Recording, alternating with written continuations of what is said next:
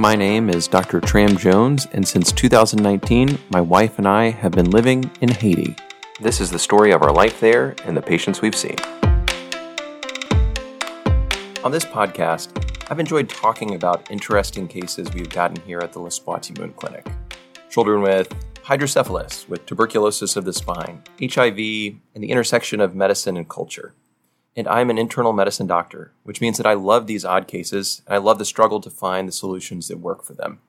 But today, I want to talk about our bread and butter, what we do best, and what we view as our most cost effective and impactful program. I'm going to talk to you about our nutrition program.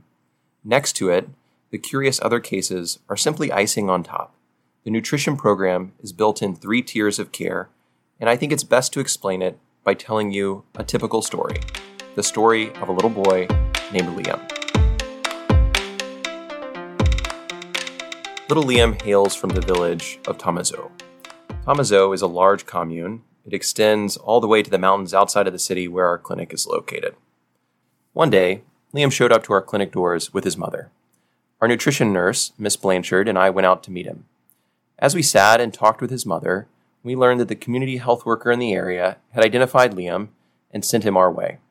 As we settled into a conversation with the mother, it was obvious that Liam was not doing well. His mother explained that Liam had always been skinny, much smaller than the other children. We measured Liam's arm circumference with what's a little tape measuring device, and then we weighed him and measured his height. The findings were not really all that surprising. He was in the 0.1 percentile for weight for height. His arm width was abysmal, well below the cutoff. Little Liam would need to be hospitalized. Now, this first encounter with a malnourished child is critical. The primary reason that children die from malnutrition is because they're not identified and they're not treated. Many of these children live in hard to reach mountains or dangerous parts of the city. As per guidance from the Ministry of Health and from the World Health Organization, we use an elegant solution community health workers.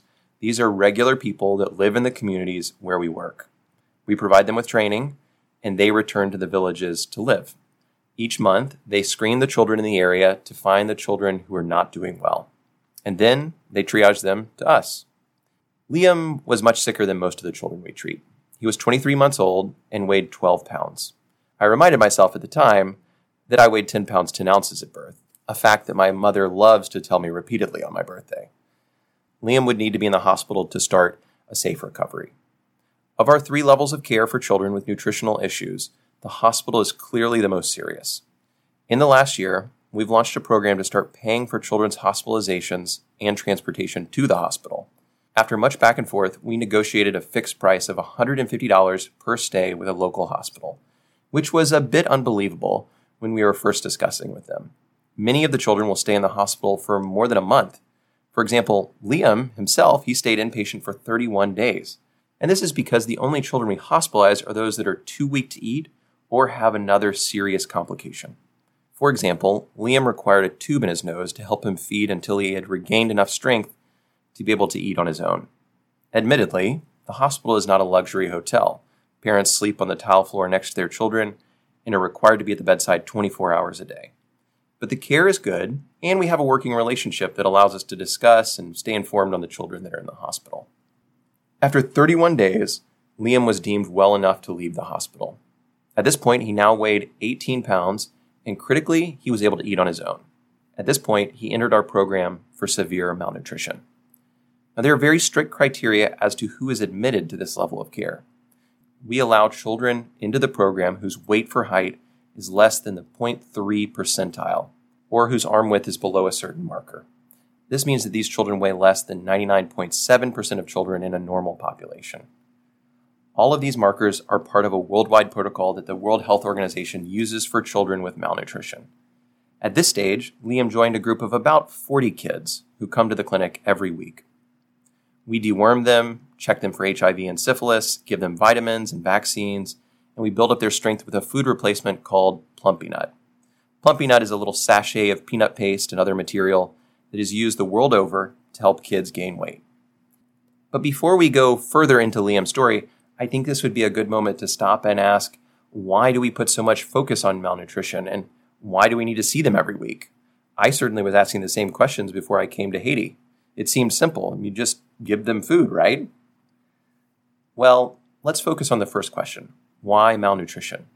If you talk to other organizations that work in Haiti, almost everyone is working in nutrition and with good reason. Children in Haiti die at an alarming rate. They die from diarrhea, from pneumonia, from measles. But if you really unpack why they die, the underlying cause is malnutrition. If these children were of a normal weight, had normal reserves, a bout of diarrhea would simply be that a bout. If a normal child got diarrhea, it might simply be a few days of loose stools. But when a child has no extra fat, no extra fluids, an episode can quickly turn deadly. But their immune systems are also shot, which means that what might be a minor cold turns into pneumonia for these children. Worldwide, being underweight or malnourished is the ultimate root cause of almost half of all childhood deaths. And this flows into the second question why do they need to be seen so frequently? These children are delicate, both their reserves and their immune system. They need to be closely monitored for any infections until they regain their strength. And lastly, a prescient question comes up. You can give them food supplements now, but won't they just end up falling back into malnutrition when they don't have it? And the beautiful answer is almost always no. Malnutrition peaks at a young age. More than 90% of our patients are less than the age of two. Once a child reaches the age of two and a half, they can generally start to do some management of themselves. And this makes sense. Malnutrition is often one part lack of resources and one part lack of knowledge. Feeding a child is more complicated as they are weaning from breast milk and not yet able to feed themselves fully. If a caregiver is not present throughout the day, which often happens when the mother is working, the child simply doesn't eat. By the age of three or four, a child can start to feed on demand. For Liam, we saw him every week for three months. His mother came from a distant village, and transportation was a major issue. After talking with mothers, we saw that this was a common barrier to parents coming. Now we give the equivalent of $2 every time a mother comes from a remote village to pay for their tap tap fare. After three months, Liam was doing great. He was 21 and a half pounds and was in the 50th percentile for weight. If he caught a bug now, he was strong enough to fight it off, but he still needed to complete the last leg of the journey. He and his mother were transferred to our program for moderately malnourished children. This level is reserved for children that are less than the fifth percentile for weight or for kids that are leaving the severe malnutrition program. This still means that these children have less weight on them than 95% of normal children. But fortunately, the majority of the 860 kids we treated for malnutrition last year only ever needed care at this stage. This is probably the level with the most impact because it prevents these moderately underweight children from ever reaching the severity of Liam. These are posts where children are seen every month in the villages in which they live, and they can meet anywhere a church, a school, a community center. In Liam's case, the Thomazeau post meets under a large tree outside a church.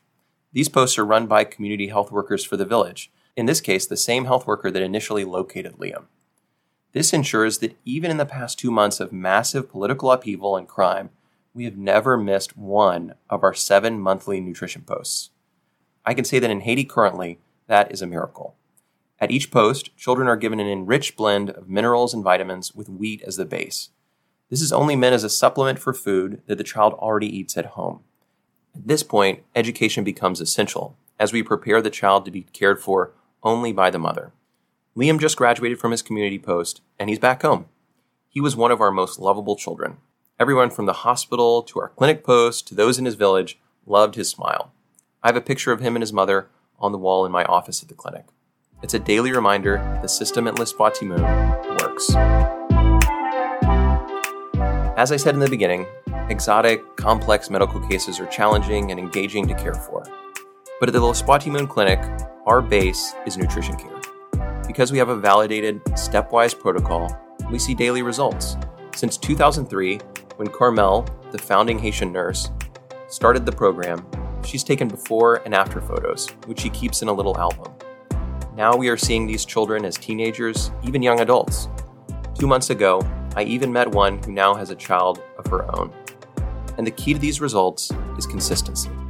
The Les Moon Clinic having their weekly and monthly posts every time, without fail, regardless of the situation of the country. And if you can do that, miracles can happen every day. Thank you for listening. Every Wednesday morning, we publish a new narrative from life here. we would like you to know that we are simply telling stories as we have seen them in Haiti. But Haiti is a fascinating country with a fascinating history. And there are many Haitian voices that can tell the story of Haiti in all its facets, and we encourage you to seek them out. As we made this episode, some names have been changed to protect confidentiality. If you enjoyed the show, tell your friends or give us a rating wherever you find your podcasts. Thank you, and God bless.